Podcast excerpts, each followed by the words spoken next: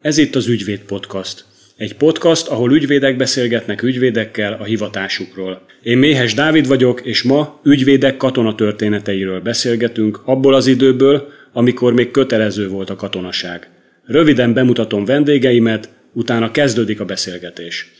Havasi Dezső 76-ban végzett Pécsen, ezután jogtanácsos, majd 91-től ügyvéd. 2010-től a Győr-Moson Sopron megyei ügyvédi kamara elnöke. Réti László 82-ben végzett az eltén, utána a harmadik számú ügyvédi munkaközösségben jelölt, majd 85-től ügyvéd. 2006 és 18 között a Budapesti Ügyvédi Kamara elnöke. Cserba Lajos 78-ban végzett Szegeden, utána jogtanácsos, majd 94-től ügyvéd.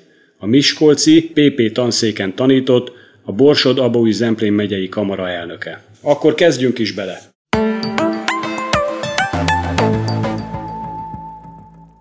Megújult a jogkódex.hu. Mostantól jogszabályokat is kereshet és olvashat a jogkódex.hu weboldalon, telefonon és számítógépen is. A hatályos jogszabályok az éppen hatályos szövegükkel, a már hatályon kívül helyezett jogszabályok az utolsó érdemi szövegállapotukkal érhetőek el. Ha gyorsan kell a norma szöveg, akkor jogszabályok igényesen, ingyenesen, jogkódex.hu.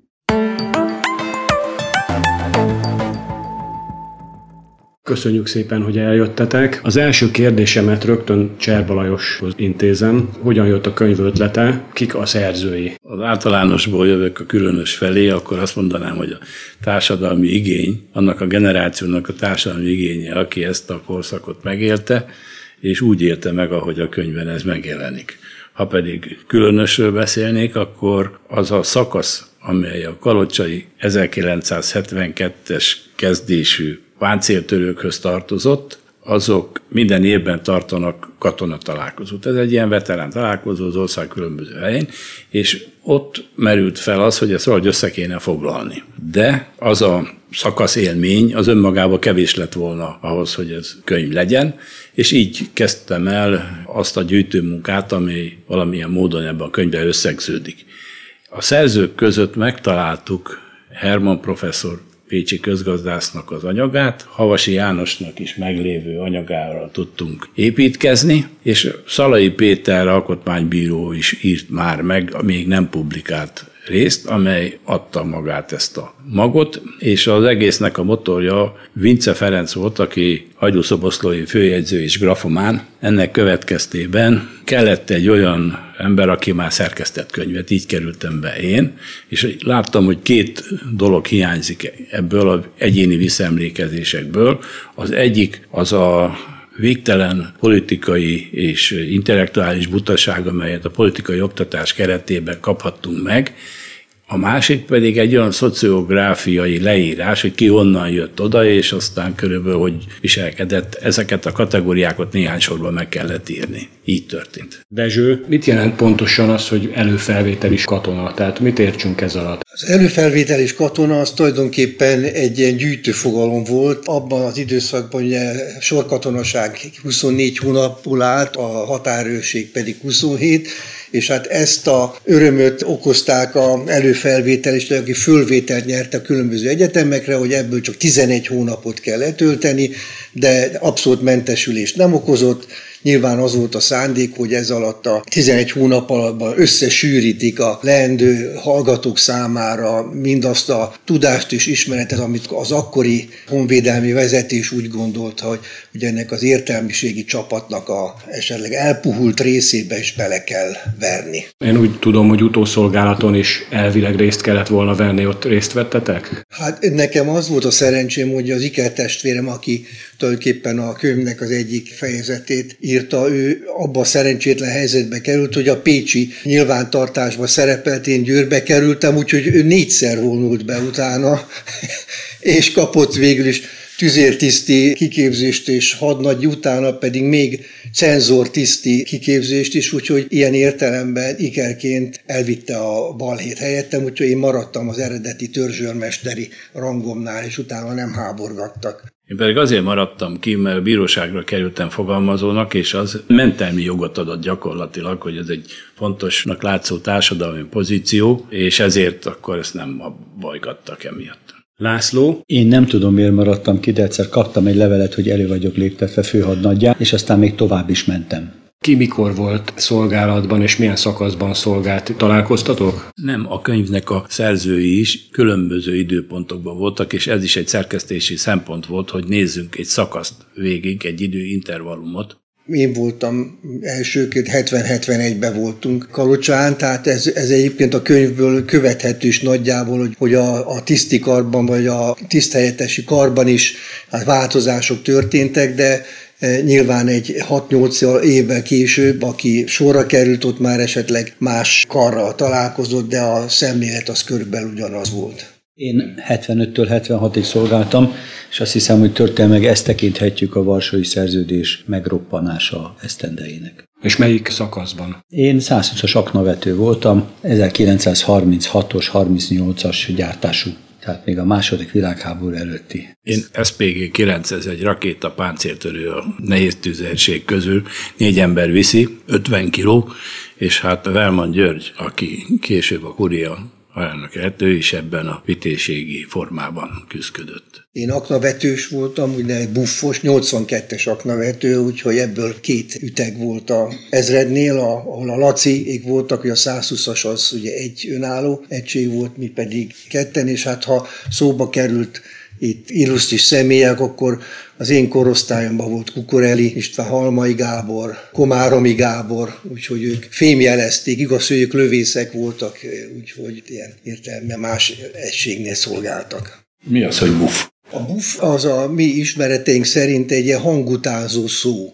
Tehát, hogy az aknavető az az ugye fölülről ugye bele töltik a gránátot, és amikor ugye leír a cső aljára, ott van egy elsütőszög, és akkor mikor olyan kirobban, akkor olyan buff, ilyen hangot ad, tehát nem mint a tarack vagy az ágyú, tehát egy ilyen hatalmas dörrenés, hanem egy ilyen, hát elég hangos ilyen, de mondom, inkább a hangutázó szó a buff. A szomszéd épület laktanya rész csak ilyenek voltak tüzérek, és akkor az egész laktanya kiállt a mi laktanyánknak abba az ablakába vasárnap délután, és a következőket egyszerre begyakorolva, olyan 500 ember így csinált, hogy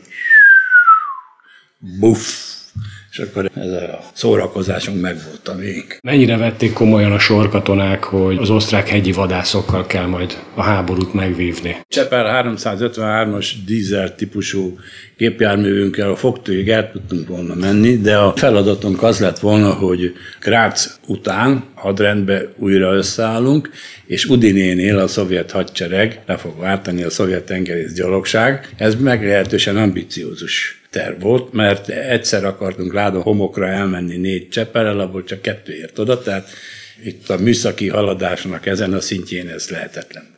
Arról apróságról is se feledkezzünk meg, hogy Ausztria akkor ugye semleges ország volt, nem is NATO tag, tehát ezen a kis mellék körülményen a politikai tisztek is átsiklottak, és mondták, ugyan kérem, kiveszi ezt komolyan, úgy is átadják a repülőtereiket, meg tehát biztos, ami biztos, menjünk csak mi a Ausztria ellen is, ellencsapásként persze, ugye azt nem is feltételez, hogy mi támadunk, hanem először ők támadnak, és mi csak visszacsap. Most itt hallottam, hogy kollégák is voltak a katonaságban. Ez egyébként a praxisban megjelent valahol? Tehát van olyan kolléga, akivel együtt voltatok katonák, és később ügyvédek, kollégák, akikkel együtt dolgoztok? Akit a katonaságnál kiismertünk, az ezeket az ismertségi jegyeket vitte tovább a mi véleményünkben. Tehát ha valakit mondjuk félreismertünk a katonaságnál, az nagyon rosszul járt, mert annak az egyetemen is nagyon rossz híre volt. De az emberek tanulnak, okosodnak, de jelenben nem mindig változnak, tehát ez sok mindenkit kiszámíthatóvá tett a gyakorlat során is. Hogyan alakultak a barátságok, és mik voltak az első benyomások ide egymásra?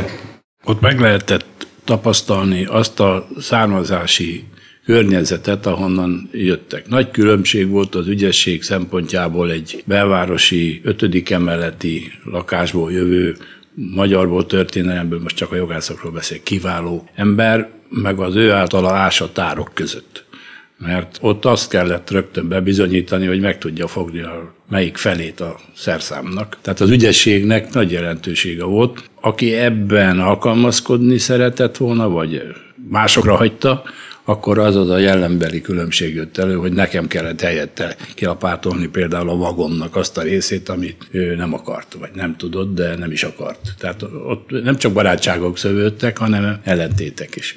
Neked az ikertestvéred is katona volt ugyanott. Ezt kihasználtátok, ezt előnyös volt számotokra, volt, hogy összekevertek titeket, vagy nem? Igen, és azt is mondom, hogy az életünkben talán egyetlen egyszer katonaság során használtuk ki azt, hogy hasonlítunk egymással, tehát soha az egyetemen se fordult elő, hogy együtt bemegy a másik helyett a vizsgára, és akkor mert nem vettük volna magunkra annak az ódiumát, hogyha esetleg kirúgják, akkor hát, hogy akkor még, miért nem mentem be, mégis én átmentem volna. Ilyennel soha nem éltünk, viszont a katonaságnál én rajparancsnok voltam, tehát az egyik ilyen aknavető rajnak a parancsnoka voltam, és ez bizonyos privilégiumokkal járt, tehát állandó kimenőm volt, Úgyhogy ilyenkor akkor azt csináltuk, hogy zubbon cseréltünk, én bennmaradtam a laktanyába, és a Jancsinak átadtam a ruhámat, aki a kapusnál az ügyeletes tiszt, vagy a kapus észre se vette, hogy nem ugyanaz a figura megy ki, akinek a katonakönyve a kezébe van. És az, hogy versenyszerűen atletikát üztetek, az volt valami előnye ennek a katonaságnál? Nem, mert a, a rajparancsnokság az valami folytán már mindjárt az első napon ki, tehát ilyen pofára ment, magasságra ment, tehát a kedvenc őrnagyunk, a Bilux Horváth őrnagy, tulajdonképpen egy ilyen tornasorba állította a csapatot, és úgy, úgy a szimpátia alapján nevezte ki a hat rajparancsnokot, köztük engem. Inkább a mindennapi életben, a reggeli tornáknál, meg a különböző ilyen fizikai gyakorlatoknál volt jelentősége annak, hogy mi a futás meg fekvőtámasz, az hát néhány csontgyenge barátunkhoz képest egy elég nagy előny volt, és tulajdonképpen csak mosolyogtunk azokon, akik reggeli tornánál inkább vacogtak a mínusz 5 fokba a lépcsőházba, mint hogy futottak volna a két kört, és agyonfagyva jöttek föl a summantás után a körletbe. Ti hogyan emlékeztek ezekre a reggeli tornákra? Én a raktárba fagyoskodó táborába tartoztam, ami tényleg emberfeletti. Tehát az az edzettséget ott adott, nem hogy kint futott az ember, mert ott tűrni kellett a mínusz 10 fokot, ugye ez fűtetlen raktár volt. A hasonlóság az ikertestvérek között olyan nagy mértékű volt, hogy én évekkel később találkoztam a Jánossal, és a nyílt utcán ő molesztálásnak vette, hogy én olyan tényekre, adatokra hivatkozok, amire neki fogalma se volt. És azt se értette, hogy miért szólítom mindig Dezsőnek. Volt egy kis idő, amikor azt hittem, hogy kapok egy nagy pofont tőle, mert itt az utcán itt molesztál. Az ütegben, ha jól emlékszem, 86-an voltunk. Én úgy emlékszem, hogy már november végétől kezdve olyan 4-10 fő volt jelen a gyakorlatéren az ütegben a, a reggeli tornán. Elég komfortosá tettük egy idő után a sunyogást. Tudnilik, az ágynak a sodrony alja az meglazítható volt, minek következtében az embernek a kitüremkedő vagy kipuposodó részei ott elrejthetők voltak, és egyszerűen beágyaztuk egymást. Ez, aki nagyobb testmagassága, például a Földi András későbbi római jogi professzor, az nehézséget, mert egyszerűen én ágyaztam be, és sajnos neki a lába kilógott a takaró alól, és a leleményessége akkor még nem volt olyan fejlett, hogy azt eldugja, úgyhogy ebből később nagy ordibálás lett. De kedvenc hely volt a kazán, ahol az öreg katonák kávét árultak nekünk a sunyogás idején, és azon kívül a gyengékedőn pedig Mizsei Kámán úgynevezett pöcsös nővér volt, aki menedékjogot nyújtott, és ott is jelentős tömegek kávéztak reggelente. Kinek mi volt a legjobb és a legrosszabb élménye a katonaságban? A legrosszabb az egész. Legjobb élményem nem is a katonaságban van volt, hanem utólag, amikor rájöttem arra, hogy azért a felnőtti vállásnak ez egy fontos állomása volt, a kitartásban, a fizikai feltételekben, meg amire leginkább szembesültünk, hogy azzal a intellektuális ostobasággal, amelyen rendelkezett az az állomány, aki minket tovább akart tanítani, azokhoz képest mi sokkal többet tudunk a világról, környezetről, egyáltalán mindenben többet tudunk a valóságról, mint ők abból a füzetből, amit minket próbáltak oktatni. Abban igazat adok a Lajosnak, hogy tulajdonképpen maga az egésznek az abszurditása volt az, hogy elvesznek az életünkből ilyen értelmetlen módon, mert pont talán, hogy a fizikai képességeink alapján, tehát mi azt hittük, hogy azért ezt lehetne esetleg jól is csinálni, tehát valamiféle önvédelmi képzés, nem az eszement butaság megnyilvánulásait hallgatni, hanem hasznosan. Tehát az, amit ott tulajdonképpen azt mondom, hogy hasznos volt, azt három hét alatt az egész állománynak meg lehetett volna adni, egy valamiféle más képzési formában. Itt egyértelműen arra ment a dolog, hogy itt az értelmiség, az egyetemre menők is egy kicsit hát tanulják meg a magyarok istenét, hogy nehogy azt higgyék, hogy az ő életpályákban mindig csak majd a rózsaszín köd lesz. Megrőkönyödve olvastam, hogy a a sorstársainknak a, és az évfolyamoknak milyen nagy száma állandóan a fogdába voltak itt meg ott. Én nagyon sokszor voltam őrparancsnok, de a fogdánk mindig üres volt. Érdekes módon hébe-hóba egy-két két éves katona volt oda a be, részegség miatt, nem tudom, hogy a bezárva. Valószínűleg lehet, hogy a generáció miatt is, vagy pedig valóban az, hogy nagyon élesen elvált az a tűrőképesség, amit egy vidéken élő gyereknél, hogy vájúba kell, hideg vízbe kell mosakodni, és egy héten egyszer van melegvizes tusoló. Nyilvánvalóan sok volt annak, aki minden napja melegvizes tusikáláshoz szokott, és ilyen élethelyzetből került át olyan helyzetbe, hogy nomád körülmények közé. Számunkra, akik ugyanúgy a falun nevelkedtünk, annak ellenére, hogy papgyerekként értelmiségének számítunk, vagy családban voltunk, de ugyanazok a falusi körülmények voltak, ez a kvázi rideg tartás, amíg hogy a folyóvíz is később került bevezetésre, és a summantó köre is konkrétan meghatározott kör volt, meg tudnám fogalmazni, hogy kik voltak a summantók. Érthetetlen volt számunkra, hogy ez miért egy ilyen Istentől elrugaszkodó dolog, hogy most itt, mit tudom futni kell két kört. Amikor az eskü után az üteget összehívták és közölték, hogy egy ember hazamehet szabadságra, és mondták, hogy az akkor frissen megválasztott, vagy hát kinevezett, mert nem választottuk, a kisztitkárt küldik az ütegnek, a kisztitkárt, aki zárójelben jelzem, egy nagyon rendes fiú volt. Tehát egy jó lelkű rendes fiú volt. De hát mondták, hogy akkor ő öltözzön és hazamegy. És akkor ott a tanteremben egyikünk felugrott, és azt mondta, hogy ez igazságtalanság.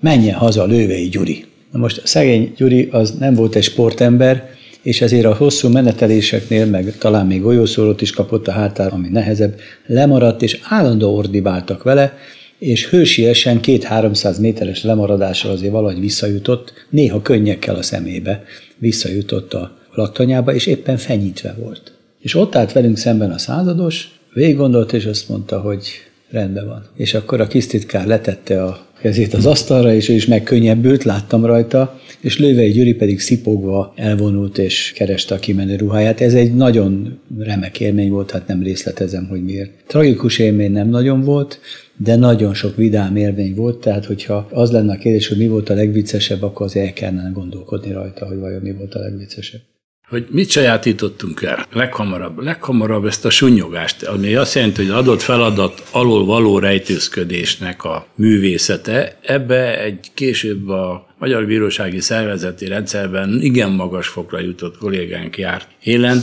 utóbb tudtam meg, hogy velünk volt. Az oly mértékben művészi fokra vitte ezt a feladatot. A másik, amit megtanultunk, az alkohol iránti feltétlen odaadó kutatás, és állandó felderítése annak a forrása, ezt a tisztektől tanultuk el. Ha a laktanyát elhagytuk, az első út mindig bármilyen eszközzel, gyalog, gépjárművel, vagy annélkül az első kocsmáig vezetett, vagy a tanyáig, ahol felvételeztük a szükséges vagy lehetséges mennyiséget. Ez állandóan végigkísérte a 11 hónapot, bárhol volt, alig lehetett leszakni róla később.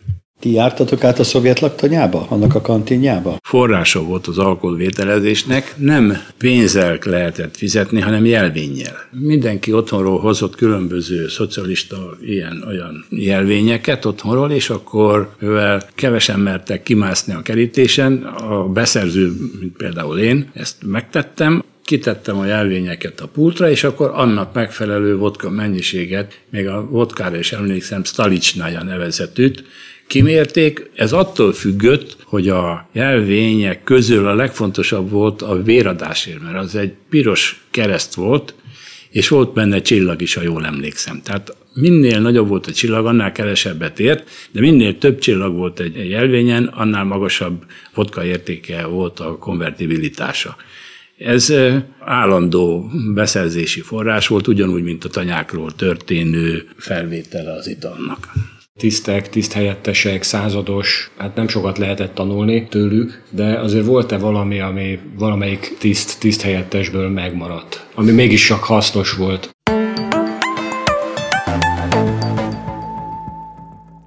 Megújult a jogkódex.hu. Mostantól jogszabályokat is kereshet és olvashat a jogkódex.hu weboldalon, telefonon és számítógépen is.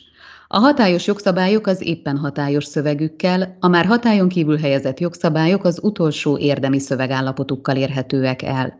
Ha gyorsan kell a norma szöveg, akkor jogszabályok igényesen, ingyenesen, jogkódex.hu.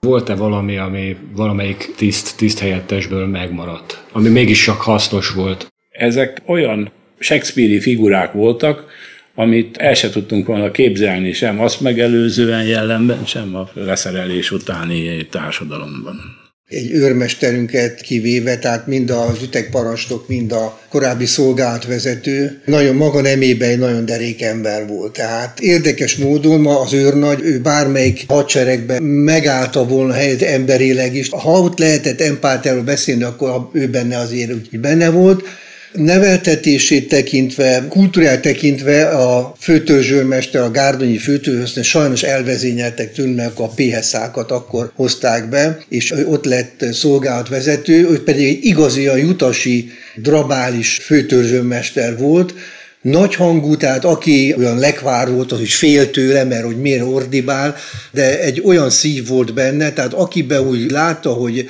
megadja neki a tiszteletet, vagy egyáltalán igyekszik, még ha képességei nem is teszik lehetővé, de igyekszik valamit megtenni, akkor mellette kiállt és őt támogatta. A Bok őrmester, hogy nevesítsük, ő egy más kategória volt, ő egy külön fejezetet érdemel a különböző évfolyamok sorába. A személyisége azért ettől lényegesen eltért, de mindig sajnáltuk a a lövészeket. A lövészeknek a tisztikara az sokkal gyatrább volt, és számunkra hát a karikatúrával, tényleg svejki jelenetekre emlékszünk. Ezt a mi körletünkben nem nagyon tudtuk elmondani, de hát nagy tárházzal szolgáltak a lövészek történetei és vezetői. A tiszthelyettesi kar az nagyjából helyén volt, és egyetértek, hogy sok derék ember volt, és bizonyos tiszthelyettesekből aztán tisztek lettek, de a világlátás, műveltség, stb. az hiányzott, és egy-kettő volt, akire nem tudtuk eltönteni, hogy debile vagy demens. Nem sok volt, de volt ilyen. Viszont ez a budapesti 37-es forradalmi lövészezred volt, ezt onnan kapta a nevet, hogy 1956 novemberében ez az ezred volt, amely a szovjet csapatok mellett kapcsolódott be a Budapest elfoglalásáért folytatott harcokba, és ezért kapta ezt a nevet, és valakit ott lelőttek a ködbe a jutadomboknál, Erzsébeten, és akkor őről volt elnevezve a laktai. Na most voltak még 75-ben, ugye akkor még csak 19 évvel voltunk az események után, voltak még akkor olyan tiszthelyettesek és tisztek is, akik ebben az akcióban részt vettek, nem sok, de volt, mert mindenki mástból tábornok lett, meg kinevezték. És az egyik volt nekünk a őrparancsnokunk Baráka a községben, ahol, ahol külső raktárak voltak, Kuszenda zászlós. Mikor vártuk, hogy kimenjünk az őrhelyünkre, akkor ugye két órát ben voltunk, két órát aludtunk, és akkor ő elmesélte a, nek a történet történetét. És ez elég meglepő volt, tudni, ők azért indultak el, hogy a forradalmároknak segítsenek és megvédjék a magyar függetlenséget. Az ő előadása szerint, hogy mi volt a parancsnok fejében, nem tudjuk, de ő azt mondta, hogy hát az igazság az, és miért mondott volna valaki 75-ben ilyet, ami nem volt nagyon rendszerkonform, miért bratyizott velünk, csak elmesélte egyszer, de azt mondta, hogy mikor megérkeztek Pestre, akkor iszonyú köd volt Erzsébeten, és tüzet kaptak, rájuk lőttek, és akkor ők visszalőttek.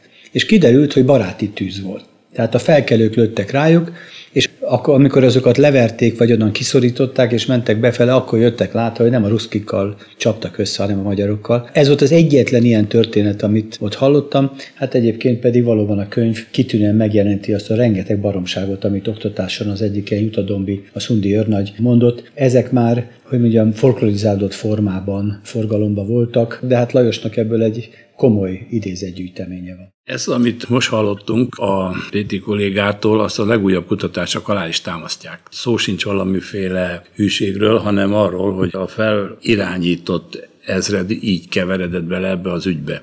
Ami a viszonyt a legénység és a parancsnoki állomány között általában jellemezte, azt a megszólítással lehet leginkább kifejezni. Alulról a megszólítás kérek engedélyt, bemenni, mosolyogni, szabadságra menni, így kellett kezdeni. A másik oldalról a megszólítás meg úgy kezdődött, hogy bassza meg katona. Tehát innentől kezdve bármi lehetett, de ez a baráti felhívása cselekedetre egyrészt lehetetlen volt, másrészt meg a szó használatában általános. Most utólag lehetne választani, akkor a kollégák kihagynák ezt a 11 hónapot, vagy sem? Így most már elégedettebb vagyok vele, mint amikor akkor voltam. Én valószínű kihagynám, de ez a korszak is hozzátartozik, tehát ma, és nem akarok ilyen szociológiai átívelésbe bekezdeni, hogy a, a nők is, tehát hogyha aki az egyetem után elveszít szülésre egy-két évet, az már karrierjének a megtörését látja. Tehát én abban az időben egy természetesnek tartottam, hogy hát el kell menni katonának, még örüljünk neki, hogy nem 24 hónapot, mert az olyan természetes volt, hogy az akkor azt kiírtuk az életünkből, azt a 24 hónapot, vagy a határőrségnél a 27 Ha megúszunk 11-el, akkor ó, essünk túl rajta, aztán nem kell utána, egyetem után majd akkor három hónapokra, meg ma már lehet, hogy azt mondanám, hogy egy ilyen jobb körülmények mellett, és hogy inkább az, hogy minél hamarabb elvégezni, vagy egyetemre kerülni, mert olyan nagy a verseny, és olyan nagy a pályán való kerülésnél a konkurencia, hogy nem engedhetem meg magamnak, hogy egy évet kihagyjak az életemből. Abban a pillanatban, amikor az egyetemen átléptünk, a lányok és a nem katona viselt fiúkot láttak egy évfolyam tömeget.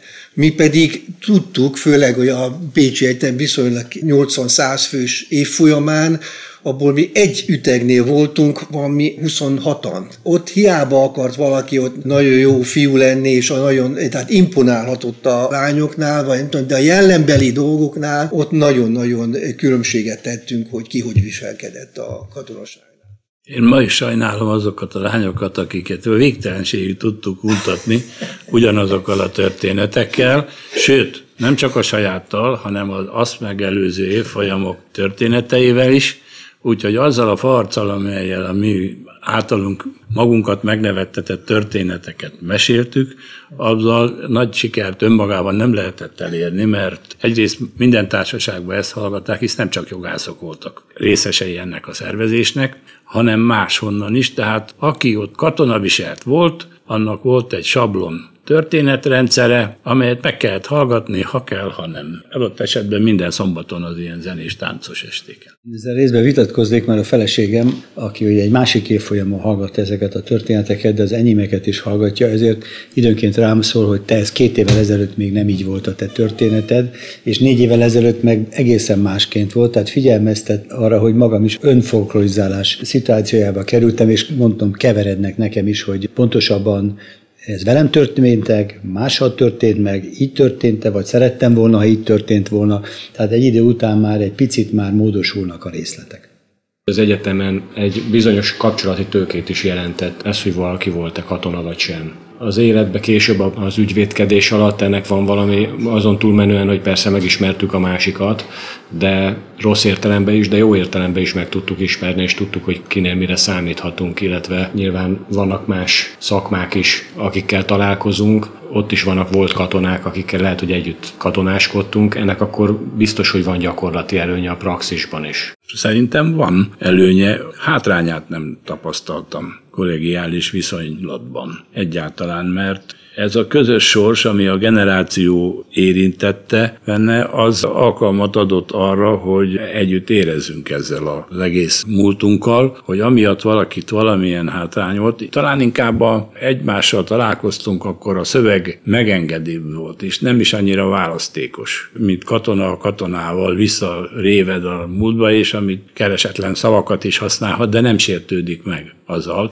Nyilván nem ügyvédként mondom, hogy a bíróság előtti eljárásban, de a folyosón már más kapcsolatot lehetett teremteni. Én azt kell mondjam, hogy rengeteg előnyét tapasztaltam. Nem felejtették el a kollégák, hogy ha valaki rendes volt, vagy valamit tett értük a katonaságnál. Nálunk az én közvetlen, mondjuk így szülő helyemről vonult be valaki szakácsnak a konyhára. És hát én nagyon hamar én lettem a beszerző. Tehát földszinten voltunk, kiugrottunk az ablakon, tanterem ablakán, és Csabika ott állt szembe az étkezőnél, és adta ki a nagyon-nagyon finom, friss, meleg kenyereket például, amit pakoltunk, vagy egyenesen lehívott, hogy gyerek kenyeret kipakolni, és akkor az ember bepakolta az ubony alá, és ilyen nagyon szép domború melkasa lett.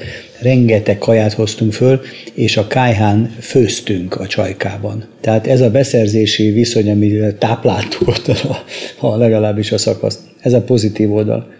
Én emlékszem egy negatív esetre. A közülünk kinevezett rajparancsnokok egyike elkezdett velünk magázódni a harmadik napon, és elkezdett csicskáztatni, nem, ez nem az én rajparancsnokom volt, hát ez tartott egy-két napig. Én nem voltam ott ebben a körletben, csak mesélték, hogy a négy raj másik három parancsnoka egyik este oda ment az illető ágyához kezében egy pokróccal. És azt mondták, hogy na most megmondjuk, mi fog veled történni, jó? Letakarunk ezzel a pokróccal, és úgy megverünk, mint szódás a lovát. Egy. De ez még mind semmi. Az egyetemen mindenkinek el fogjuk mondani, hogy mekkora egy rohadt szemét voltál már az első héttől kezdve. Megértette ez a kollega. Később nagy karriert futott be az egyetemen is, minden volt, és aztán politikai életben is minden volt, de nem volt vele többet probléma a 11 hónap hátra levő részében. Eddig a vidámságról és katona kalandokról beszélt, de a Aci által mondottak azért bennem is egy keserű emléket azért fölrúgnak, és amiről nem beszéltünk, hogy tulajdonképpen milyen felügyelet, milyen politikai vagy besugó elhárítás szolgáló környezetben is ugye éltünk. Azt tudtuk, hogy mint pap gyerekként valószínű, annyira nem voltunk naívak, hogy mint osztályidegenek a néphadseregbe feltetőleg különös figyelem alá esünk. Ennek csak az egyik ilyen vicces megnyilvánulása volt, amit a Jancsi bele is írt ebbe a fejezetbe, amikor véletlenül a horvát a Biluxot leőrnagyuraztam, tehát így kiszaladt a számon, hogy őrnagy úr, és akkor lekapta a sapkáját, hogy te nem a horti hadseregben vagyunk, és utána elrögte magát. Ennyivel ugye megúsztam a kiszólást, meg semmi szándékosság nem volt. Viszont nem tudtuk azt, hogy tehát így mi nem tudjuk, hogy akkor ki van kapcsolatban a politikai tisztelve az elhárítással, Viszont egyszer megnyertünk egy menetdal versenyt, megnyertük, és kaptunk leasingbe egy vezetékes rádiót. Hogy azt nem tudom én hány hétig ugye hallgathatjuk. És csodák csodája, három nap múlva, vagy négy nap múlva elvették a rádiót, elvitték a rádiót, mert azért ugye volt rajta olyan állomás kereső, és a, a luxemburgi rádiónak a zenei műsorát hallgattuk, akkor a My Sweet Lord, meg ezek voltak a nagy karácsonykor a katona ott feküdt és hallgatta a My Sweet Lordot. És valakinek ez se a körletbe, és jelentette, hogy mit tudom én, ilyen ellenséges rádiót és elvitték. És utána az a gyanú és az a sejtés, az úgy valahogy végigvonult az évfolyamon belül, sejtettük, és az nagyon rossz érzés volt, hogy nem bízhatunk a bajtársabban. Van személyes élményem is a besugásról. Egy alkalommal hivatnak az ezred politikai tisztez, hogy kihallgatásra kell menni. Ilyenkor az ember félelemmel ment már oda, és lapozgatott a dosszéban, és azt mondta nekem, hogy az van ide írva, hogy maga kétségbe vonta a Szovjetunió vezető szerepét. És ezen elgondolkodtam, szó, hogy a Szovjetunió vezető szerepe van-e, vagy nincs, vagy ilyen nem volt. Honnan származhat ez a hír? Aztán összecsapta a dosszét, és azt mondta, ez egy marhaság, elmehet. Tehát a pesúgó valami olyan bükfanyelvet akart használni, amely elegánsabbá teszi magát a tényt, és ezt írta le erről.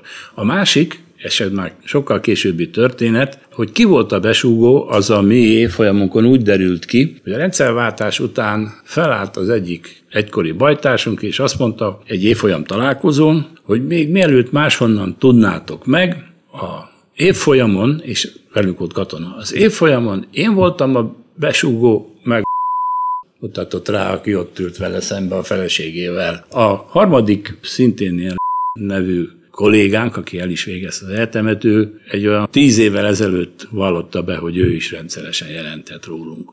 Ehhez mindkettőnek némi italfogyasztásra volt szüksége, hogy ezt a gyónást ilyen nagy nyilvánosság előtt megtegye. Lehet olvasni a könyvben a katona találkozókról, ki jár katona találkozókra. Ez a mi szakaszunkról van dokumentálva, hogy mikor, hol történt. Ez minden évben megvan most is. Különböző helyeken, és viszonylag nagy fegyelemmel már az egészségi állapotokat, meg a teljesítő képességet, ami a költségekkel ez jár figyelembe véve, mert ugye azt tudjuk, hogy a korosztályom ügyvédei, hát azok az adókímélés miatt most a nyugdíj szempontjából nehéz helyzetben kerültek, és ennek kapcsán ennek a finanszírozását vagy úgy oldjuk meg, hogy összeadjuk, vagy, vagy nem. Most legutóbb Kalocsán volt, de volt már Szabolcs megyében, Borsodban, Jávorkúton, Balatonnál, ez vegyes, ahol ilyen ismeretségi kör tud kedvezményes szállást adni, akkor ott van. Egyhez ragaszkodunk, hogy az a puritán elhelyezés megmaradjon. Vaságy például. Köszönöm szépen, hogy eljöttetek.